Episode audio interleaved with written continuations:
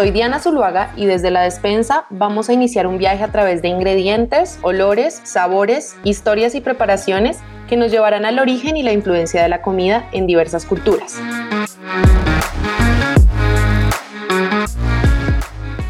Comenzamos.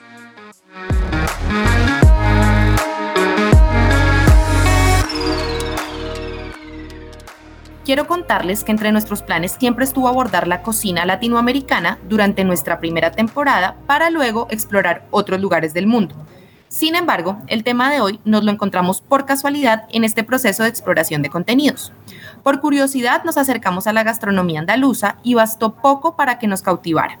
Hablaremos de la famosa dieta mediterránea y las variaciones que enriquecen su cocina, la calidad de productos como el vino y el aceite de oliva, pero sobre todo será un espacio para estar inmersos en esta hermosa tierra, su historia, el origen y la evolución de su gastronomía.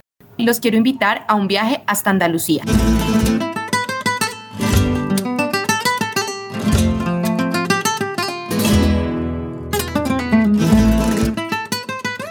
Es un honor presentarles a nuestra invitada de hoy. Ella es cordobesa y lo que más me llamó la atención de su perfil es la especial mezcla de su formación. Es geógrafa e historiadora, pero especialista en dietética y nutrición, lo que la lleva a doctorarse en historia de la alimentación. Es experta en gastronomía española, especialmente en gastronomía cordobesa, miembro de la Real Academia de Gastronomía, profesora de la Universidad de Córdoba y Premio Internacional de Gastronomía. La verdad es que es un honor tener el día de hoy a Almudena Villegas. Bienvenida.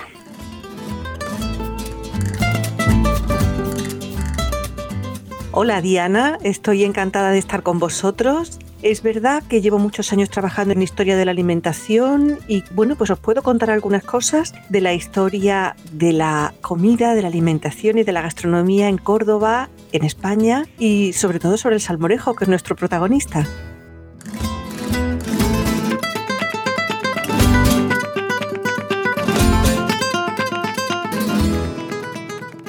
Cuando pienso en gastronomía española, vienen a mi mente platos como la paella, patatas bravas, la tortilla de papa o el jamón serrano, referentes generales de este territorio y supongo que a muchos de ustedes les pasa algo similar. Pero como siempre, nuestra invitación es ir un paso más allá y explorar la gastronomía de manera más particular. Así que Almudena, cuéntanos cómo ha sido la evolución de los elementos que componen la cocina cordobesa. Vamos a empezar por el principio y el principio es el territorio, siempre en gastronomía. Córdoba es una provincia eh, central en Andalucía, que es el sur de España.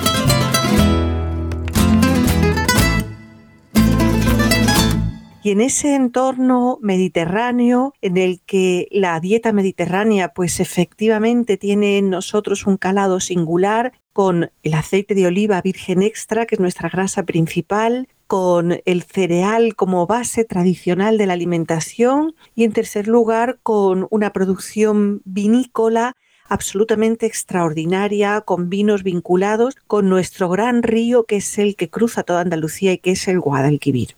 Y luego lo que tenemos es una historia muy larga con poblaciones argáricas, eh, después íberas, celtas, es decir, esto realmente se constituye en un territorio siempre ocupado con continuos cambios culturales a los que las poblaciones se iban eh, relativamente acostumbrando y haciendo suyas.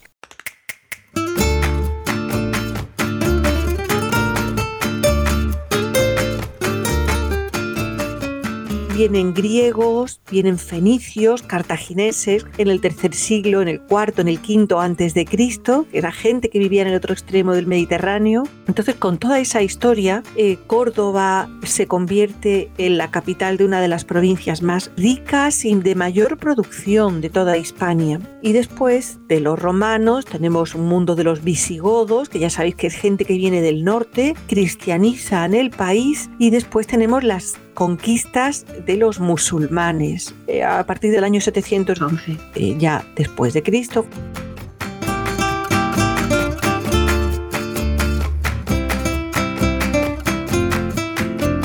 En el año 1492, después eh, de la conquista de la última ciudad, que era Granada, por parte de los reyes católicos. Se cierra el ciclo de lo andalusí y ya entramos en un ciclo eh, de, cocina moderna, ya cristianizada, eh, más en conexión también con el resto de Europa, hasta, hasta la actualidad. Entonces se suceden una cocina sobre otra. ¿Y qué ocurre? Pues eso produce, por una parte, el que haya cosas singulares que continúan prácticamente hasta hoy. Una de ellas, por ejemplo, es el pan. El pan hecho de una forma o de otra, pues continúa desde las poblaciones neolíticas que están utilizando el cereal hasta la actualidad. Primero como unas tortas sin leudar, unas tortas sin levadura, hasta los panes actuales, pues de migas, esponjosos. El aceite de oliva que os decía al principio es otra constante en el consumo y en la preparación de alimentos eh, en España, en el sur y en Córdoba, que además es una zona de producción vinícola, es decir, hacemos unos vinos con una denominación de origen que es Montilla Moriles y además eh, aceitera. se produce un aceite en Andalucía y en Córdoba de una calidad excepcional.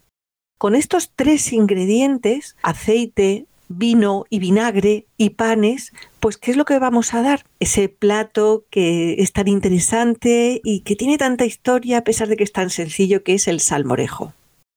Es la primera vez, creo que tenemos un invitado que nos remonta tan atrás en la historia. Hemos hablado mucho de influencias en la gastronomía, de cómo viajan los ingredientes para instaurarse en otra cultura, pero lo hemos hecho siempre de manera muy reciente, es decir, hablando siempre del último siglo. Y me parece muy interesante porque lo que veo es que se refleja esa misma idea de que los ingredientes viajan con las personas, se instauran y se generan influencias muy fuertes de ciertas regiones, de ciertos contextos que incluso son muy diferentes a nivel territorial, geográfico, climático, que nos ha regalado un contexto muy interesante para hablar de nuestro protagonista del día, el salmorejo. Entonces, cuéntanos un poco específicamente esta receta, cómo se construye a través de todas estas migraciones, viajes, idas y venidas.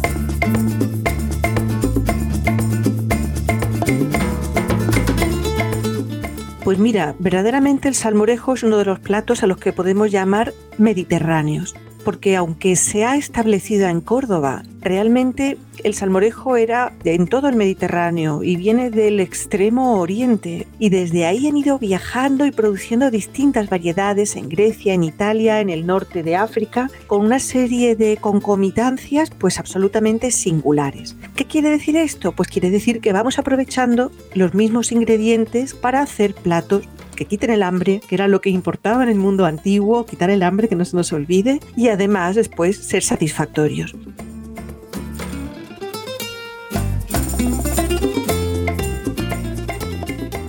El salmorejo hoy que se hace con tomate, pues en origen eh, no se hacía con tomate. De hecho, hay un plato que se llama mazamorra, que se continúa consumiendo en Andalucía. Y esta mazamorra es idéntica al salmorejo, solo que no lleva tomate, que es como un salmorejo original. Eran platos de color blanco clarito.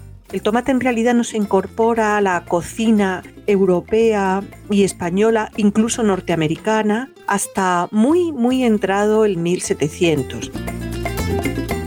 Del tomate había bastantes prevenciones en Europa porque había unos frutillos del bosque que eran altamente tóxicos entonces había una prevención contra el tomate que ya sabéis que venían en tamaño más pequeñito de lo que son los actuales tomates. Así que esta historia del tomate, fijaros cómo también tiene que ver en la historia de un plato mediterráneo y de un plato que, es actual ahora, pero que ha sido milenario, como es el caso del salmorejo. Así que nos encontramos con un plato que nos lleva desde Oriente a Occidente, que trae además un ingrediente singular, que es el tomate, que finalmente se incorpora a la mazamorra y termina produciendo salmorejo, y que además es el puro concepto de la dieta mediterránea, porque lleva el cereal en forma de pan, porque lleva vinagre, vinagre de calidad de vino y porque lleva aceite de oliva virgen extra, que es el que utilizamos para hacer salmorejo. Y después siempre lleva también, por supuesto, ajos, que el ajo es otro de los productos en el mundo mediterráneo absolutamente milenarios y que formaba parte pues de las primeras comidas neolíticas. Así que veis lo que nos cuenta y su valor, más allá de la propia receta, es la historia que trae consigo. Con lo que nos dices, el salmorejo nace como salmorejo en el momento en que se añade el tomate. Previo a esto hablábamos de mazamorra. Así es, no podemos hablar de salmorejo antes del tomate.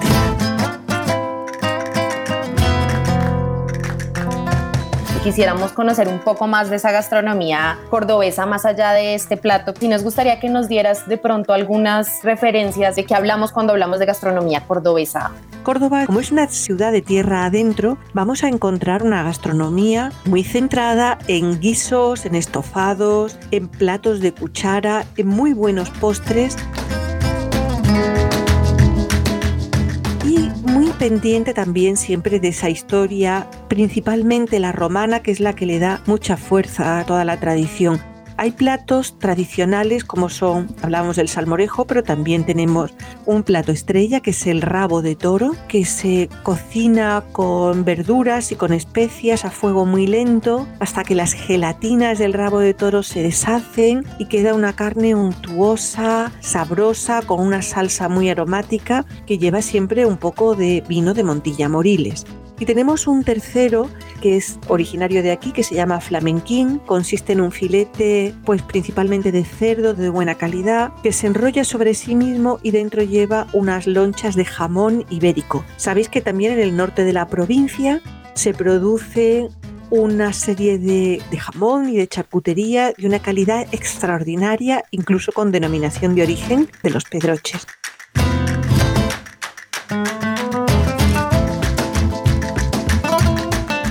Y después eh, tenemos esa temporada de invierno, os decía, de estofados, de platos de cuchara y también una temporada de verano larga y calurosa en la que platos como el gazpacho, como el salmorejo, como la mazamorra y las ensaladas, pues son también claves para pasar esos meses de la canícula del verano. He contado nada más que, digamos, algunos platos que son punta de lanza, pero después tenemos una zona con setas muy buenas, Ahora ya en otoño y en invierno platos de caza, jabalí, venado. Es muy interesante este pasaje que nos haces, la diferencia entre la gastronomía de, invierno y la de verano, también porque eh, hablando particularmente de Colombia, al ser un país tropical, pues nosotros no contamos con esas variaciones de invierno-verano, pero sí que contamos con toda esa diversidad geográfica que nos hace comer muy diferente en una zona que en otra. Creo que ha sido eh, un recorrido maravilloso, no solo ha sido un espacio de aprendizaje, sino un viaje histórico y un viaje geográfico increíble. Quiero entonces invitarte a que nos regales esta receta. Vamos para tu cocina. Vamos, estáis invitados todos a entrar en mi cocina.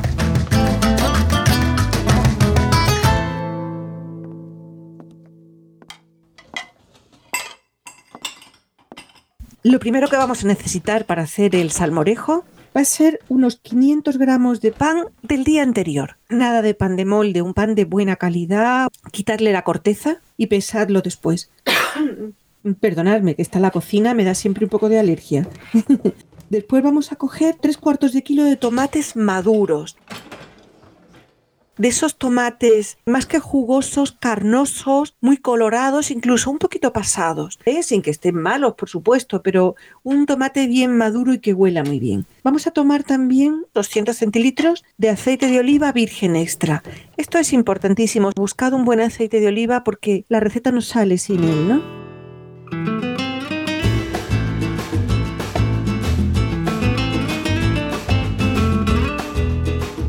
Diente de ajo según os guste o más, a quien le guste mucho el ajo. Ya sabéis que el ajo es un antivírico y antibacteriano fabuloso. Introducirlo en las comidas, no lo olvidéis. Y después le vamos a añadir según os guste. Yo le pongo 50 centilitros de vinagre de vino de Montilla. De vinagre de vino, de verdad, no vinagre acético. ¿eh? Le va a dar también una diferencia. Y un poco de sal.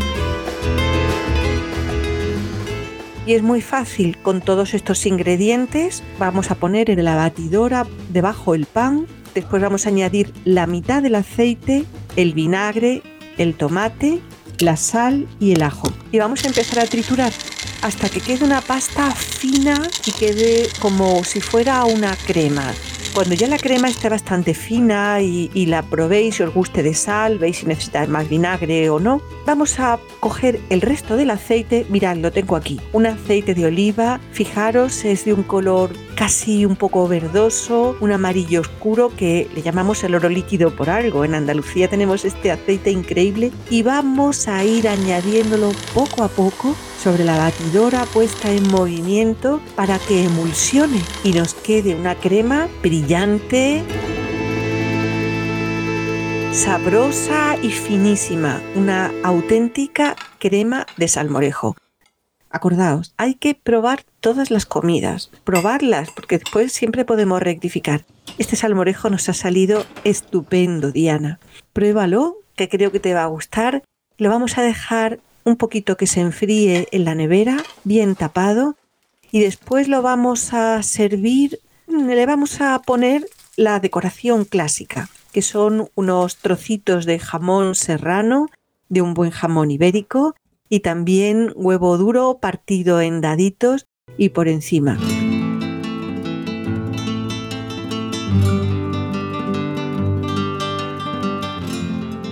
Si lo tomáis bien fresco, creo que van a ser un éxito y además es un plato que podéis preparar con anterioridad. Hacerlo el día anterior y al día siguiente estará infinitamente más bueno. Además nosotros lo utilizamos no solamente como plato, sino también un poco como salsa. Pues añadimos al flamenquín, mojamos algunas berenjenas fritas o lo utilizamos sobre la tortilla española. En fin, que es como un plato de estar por casa y lo utilizamos para todo.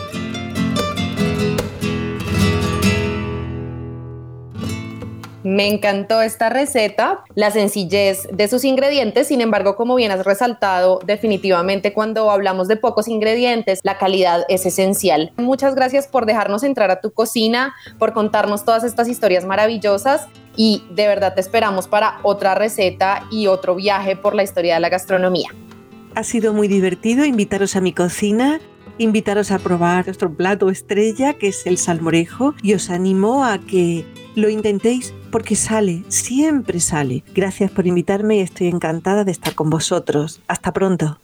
Nos enamoraste con, ese, con esta historia.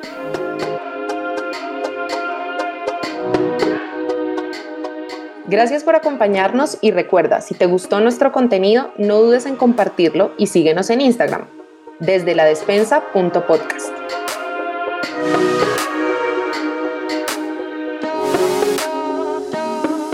Te esperamos en el próximo episodio. ¿Quisieras escuchar sobre un tema en particular? Escríbenos.